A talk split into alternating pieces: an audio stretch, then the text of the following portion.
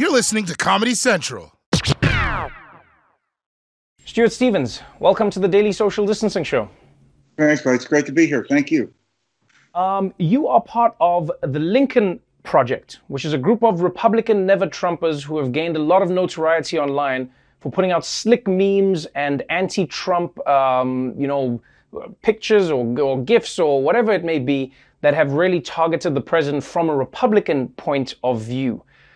Tell me uh, what that means from your perspective, because I mean, for some people, they might think that's a paradox. How can you be a Republican who is never Trump? It's a group of us who worked in a lot of Republican campaigns. Um, and we really feel that Donald Trump is a, not only a threat to the Republican Party, it's a threat to the country and democracy itself. Um, he represents everything that we thought we were working against. Uh, we thought we had joined up a party where character counts, personal responsibility mattered, uh, strong on Russia, the debt was important, uh, free trade. Donald Trump was against all those things. So we kind of had three choices. We'd either be for Trump, well, that wasn't going to happen, or we'd sit it out, which sort of sucked, or use the skills that we have to try to beat Trump. So we're going with uh, door number three and trying to beat him. To say that you have helped many Republicans get into office, but then turn around and say that you're against Donald Trump might be confusing because people would say that, well, Donald Trump is the natural evolution of the Republicans that we've seen come into office. Right. Um, the party has aligned around him, everyone from Marco Rubio to Mitch McConnell. So the question then is is Donald Trump not just a crass version of what the Republicans wanted, but a Republican nonetheless? Well, look, you know, I asked that question. It led me to write this book. It was all a lie. Um, I think you're right. It is what the Republican Party wants. I think the Republican Party became Donald Trump. I don't think that Donald Trump is an aberration, a, a black swan who hijacked the party. Um, I, I, in this book, I try to trace the history of the party, and I think there's always been two, two elements. You go back to the 50s, there was Joe McCarthy and Dwight Eisenhower, kind of a crazy wing and a governing wing. Um, and I think that's continued. I was involved in uh, Governor Bush's campaign in 99, then President Bush.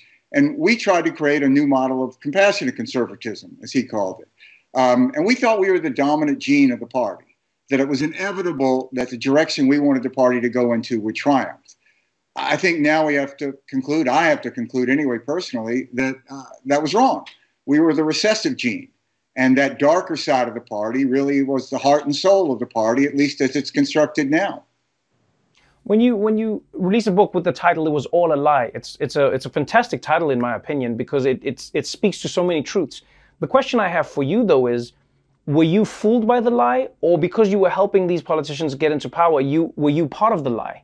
Yeah, that's a great question, and the answer is both. Um, and I've I've tried to be as honest as I can, and this is a book that isn't blame them. Um, I mean, I, I start out by saying blame me. I can't, in good faith, say I believe in personal responsibility and was drawn to the party because of that without taking personal responsibility. Um, I was part of this. I, I, think that I felt that we were building towards something that was greater and better and bigger than ourselves. Um, I think I looked too much the other way when we saw this dark side. Um, but the, the essence of it, uh, that we now have embraced the Republican Party as a white nationalist party, I never in my wildest dreams, perhaps naively, uh, thought that was possible. So, what do you actually hope to achieve seeing how Trump has just completely owned and controlled this political party?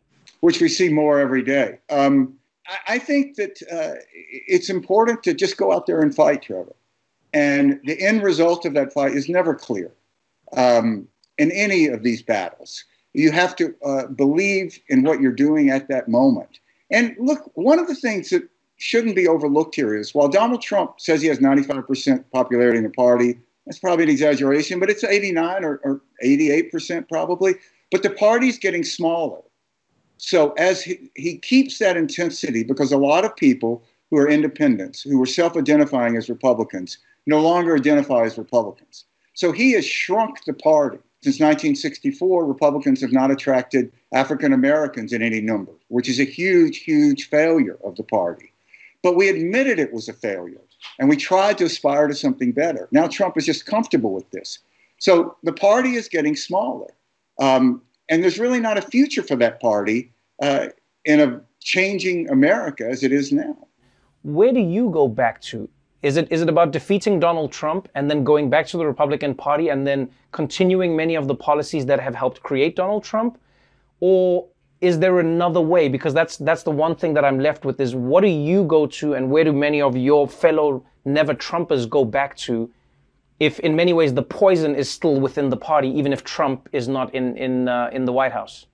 Well, we're going to fight Trumpism um, in all its forms, uh, which I think is really fighting for American democracy. I think there's there's really three parties in America now. There's a Republican Party, which is basically a party that says no to everything, and then there's two parties inside the Democratic Party. Call it an AOC Sanders wing and a Biden wing. And the future of America is going to be decided within that debate. I mean, take national health insurance. In 20 years, will America be the only country that doesn't have national health insurance or Western democracy? Of course we're not.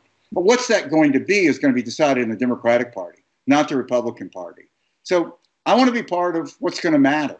And I think the Republican Party, as it has in California, where it's now in third place, is going to become increasingly irrelevant in the national debate about the future of the country. You have written a book that people are talking about, so uh, congratulations on that, and thank you so much for joining us on the show. Thank you, Trevor. Enjoyed it.